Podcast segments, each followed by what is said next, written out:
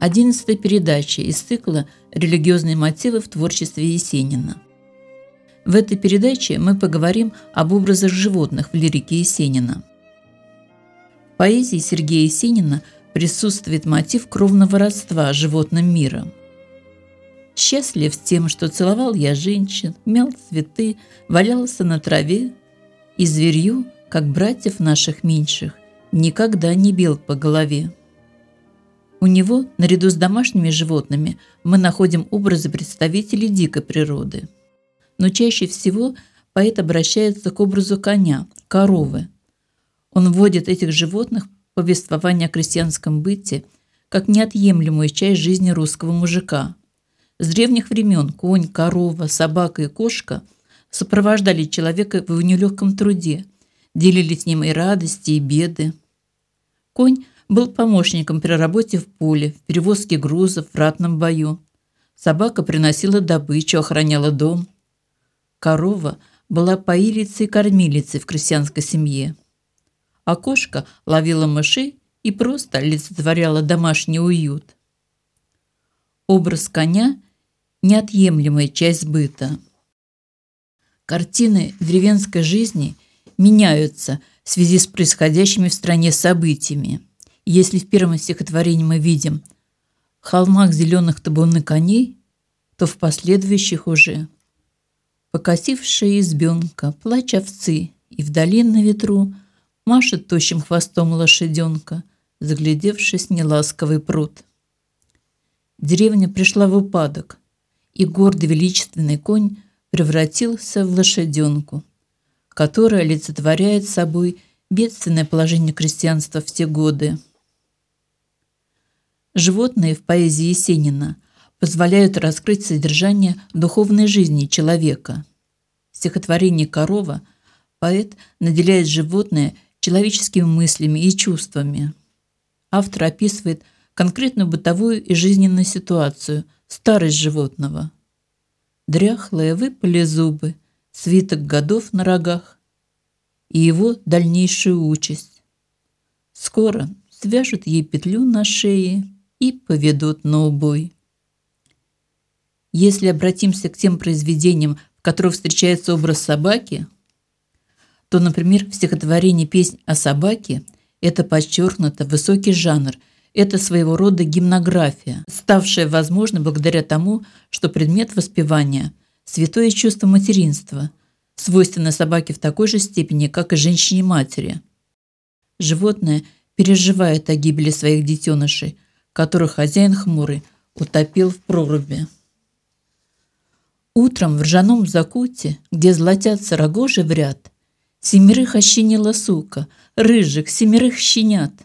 До вечера она их ласкала, причесывая языком, И струился снежок под талой, под теплым ее животом.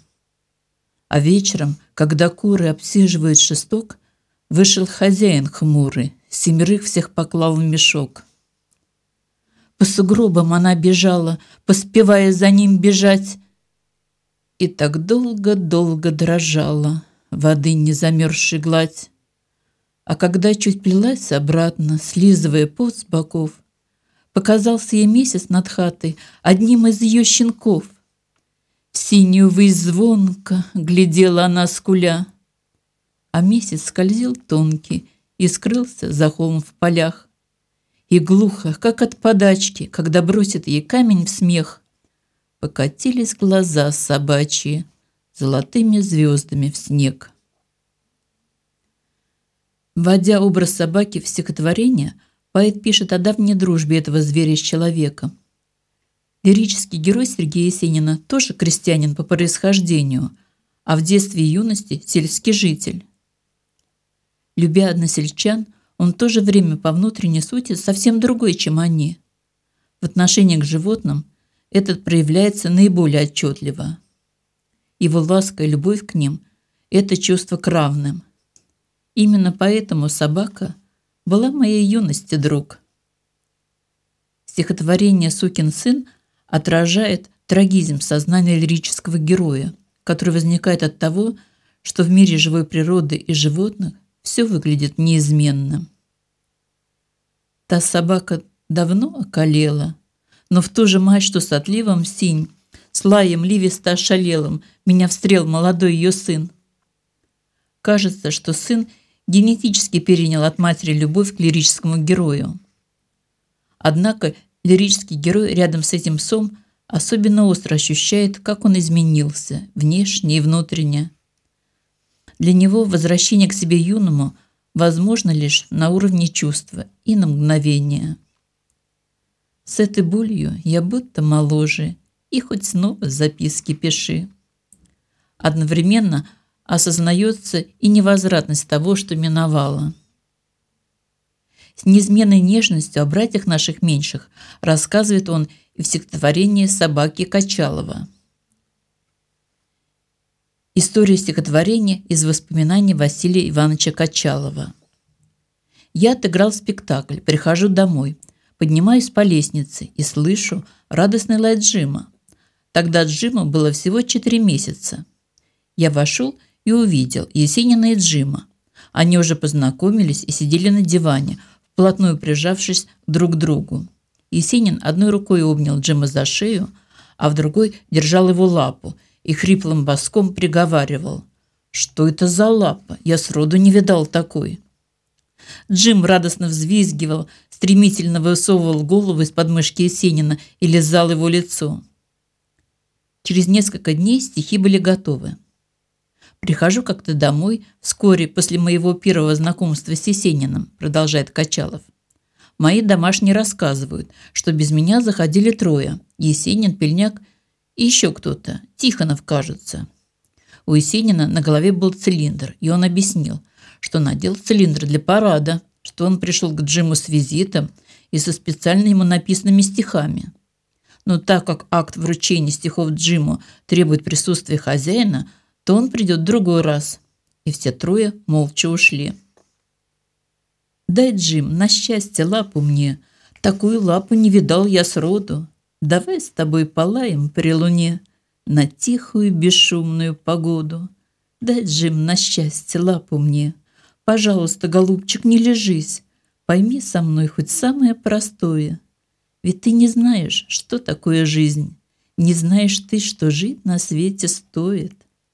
Хозяин твой и милый, знаменит, и у него гостей бывает в доме много, и каждый, улыбаясь, норовит тебя по шерсти бархатной потрогать. Ты по собачьи дьявольски красив, с такой милой доверчивой приятцей, и никого ни капли не спросив, как пьяный друг ты лезешь целоваться. Мой милый Джим, среди твоих гостей так много всяких и не всяких было, но та, что всех безмолвнее грустней, сюда случайно вдруг не заходила? Она придет, даю тебе по руку, и без меня в ее уставе взгляд ты за меня лизни ей нежно руку за все, в чем был и не был виноват.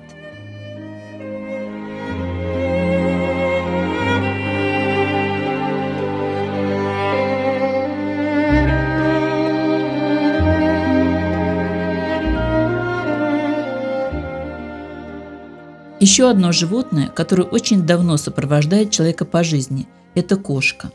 Она воплощает в себе домашний уют, теплый очаг. Вьется сажа над заслонкою, в печке нитки попелиц, а на лавке за солонкою шелуха сырых яиц.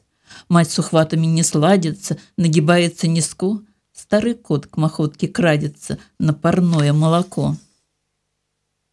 Рассмотрев бытовые значения образов животных, Переходим к их символическим значениям.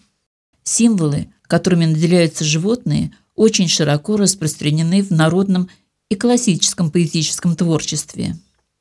Есенин использует народные поверья о животных, но в то же время многие образы животных им переосмысливаются и получают новую значимость. Вернемся к образу коня. Конь в славянской мифологии – одно из священных животных, связанное с плодородием и смертью, загробным миром, проводником на тот свет. Конь наделялся способностью предвещать судьбу, прежде всего смерть. В стихотворении «Голубень» конь предстает в образе тихой судьбы. Ничего не предвещает перемен, и лирический герой живет тихой, размеренной жизнью. своими бытовыми заботами изо дня в день, так же, как жили его предки. В прозрачном холоде заглубели долы, отчетлив стук подкованных копыт, трава, поблекшая в расстеленные полы, сбирает медь с обветренных ракит. С пустых лощин ползет дугою тощий, сырой туман, курчаво свившись мох. И вечер, свесившись над речкою, полощет водою белой пальцы синих ног.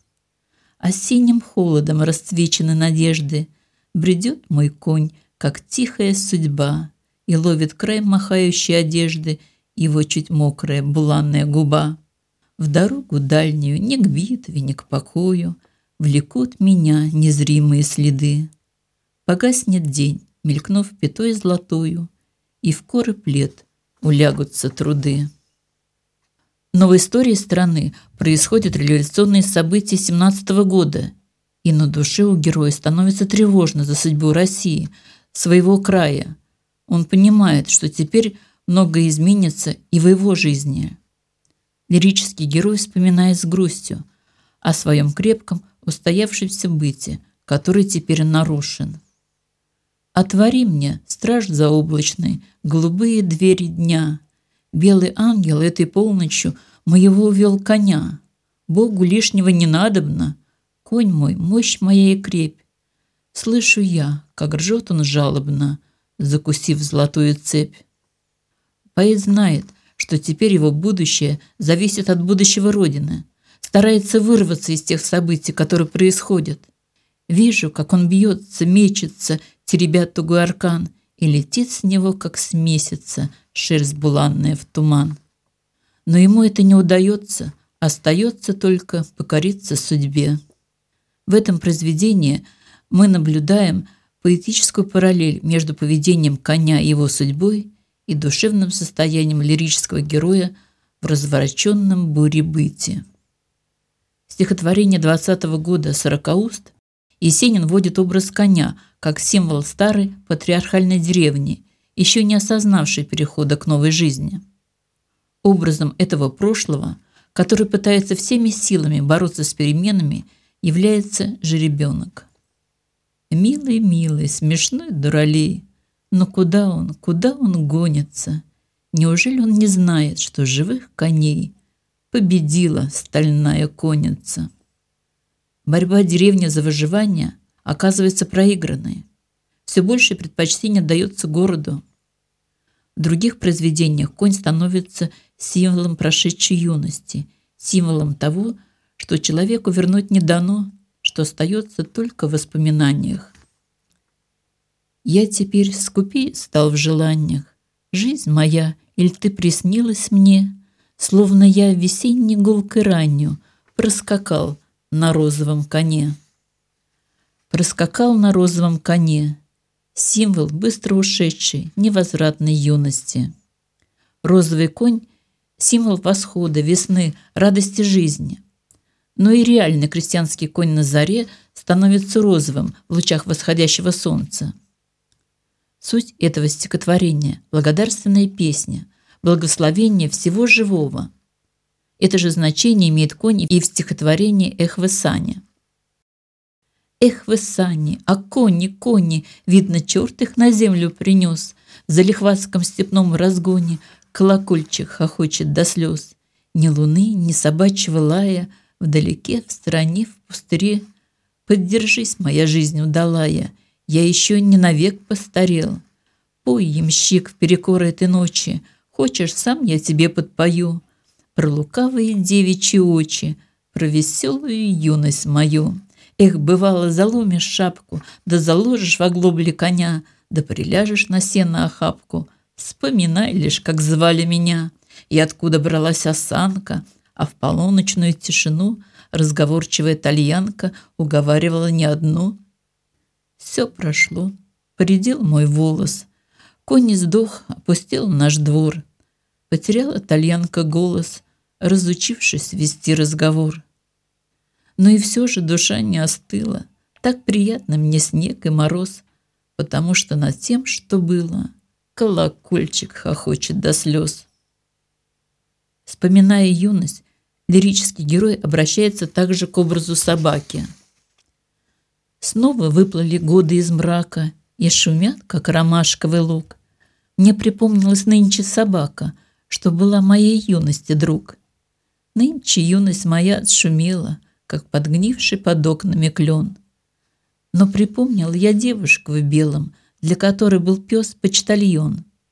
Не у всякого есть свой близкий, но она мне как песня была, потому что мои записки из ошейника пса не брала. Никогда она их не читала, и мой почерк ей был незнаком. Но о чем-то подолгу мечтала у Калины за желтым прудом. Я страдал, я хотел ответа, не дождался, уехал. И вот через годы известно поэтам снова здесь у родимых ворот. Та собака давно околела, но в ту же мать, что с отливом в синь, с лаем ливисто ошалелым меня встрел молодой ее сын. Мать честная, как же схожи, снова выплыла боль души. С этой болью я будто моложе, и хоть снова записки пиши. Рад послушать я песню былую, но не лай ты, не лай, не лай. Хочешь, пес, я тебя поцелую, за пробуженный в сердце май. Поцелую, прижмусь к тебе телом и как друга веду тебя в дом. Да, мне нравилась девушка в белом, но теперь я люблю в голубом. В этом стихотворении поэт вспоминает о своей юности, первой любви, которая ушла, но живет во воспоминаниях. Однако на смену старой любви приходит новая, на смену старшему поколению – молодое.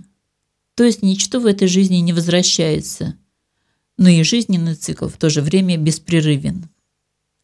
Если мы обратимся к другим представителям животного мира, например, воронам, то увидим, что у Есенина они имеют такую же символику, как и в народной поэзии. Понакаркали черные вороны, грозным бедом широкий простор, крутит вихрь леса во все стороны, машет савана пена с озер. Грянул гром, чашка неба расколота, тучи рваные кутают лес. На подвесках из легкого золота закачались лампадки небес. Повестили под окнами соцкие, ополченцам идти на войну. Загыгыкали бабы слободские, плач прорезал кругом тишину. Собирались все мирные пахри, без печали, без жалоб и слез. Клали в сумочки пышки на сахаре и пихали на кряжестый воз. По селу до высокой околицы провожал их огулом народ. Вот где, Русь, твои добрые молодцы, вся опора в годину невзгод. В этом стихотворении ворон является вестником предстоящей беды, а именно войны 14 года. Поэт вводит образ этой птицы не только как народный символ несчастья, но и для того, чтобы показать свое отрицательное отношение к происходящим событиям, переживание за судьбу Родины.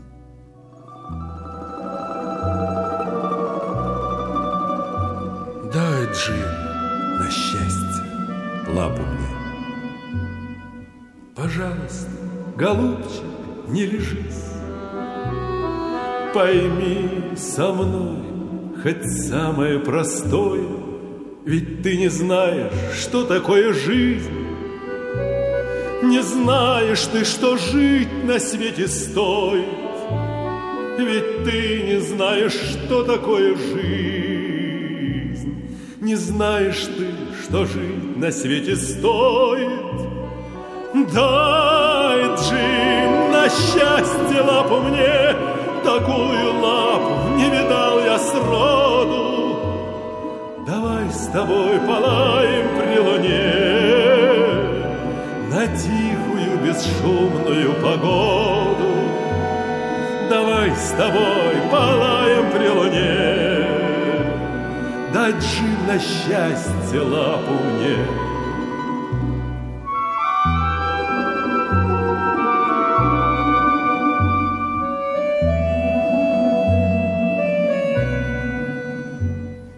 Хозяин твой и мил, и знаменит, И у него гостей бывает в доме много, И каждый, улыбаясь, норовит Тебя по шерсти бархатной потрогать, И каждый, улыбаясь, норовит Тебя по шерсти бархатной потрогать. Дай, Джим, на счастье лапу мне, Такую лапу не видал я сроду. Давай с тобой полаем при луне На тихую бесшумную погоду. Давай с тобой полаем при луне Дай, Джим, на счастье лапу мне —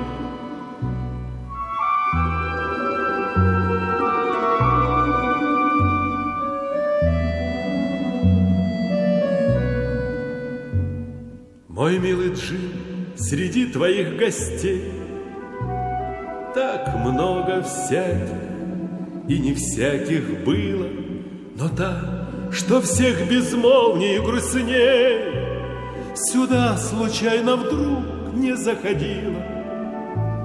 Но та, что всех безмолвнее и грустнее, Сюда случайно вдруг не заходила — она придет, даю тебе пору,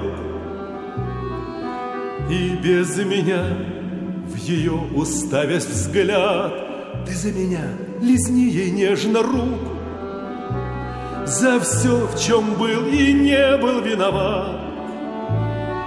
Ты за меня лизни нежно руку, За все, в чем был и не был виноват. Да, счастье лапу мне, такую лапу не видал я сроду. Давай с тобой полаем при луне на тихую бесшумную погоду. Давай с тобой полаем при луне, дай джим на счастье лапу мне.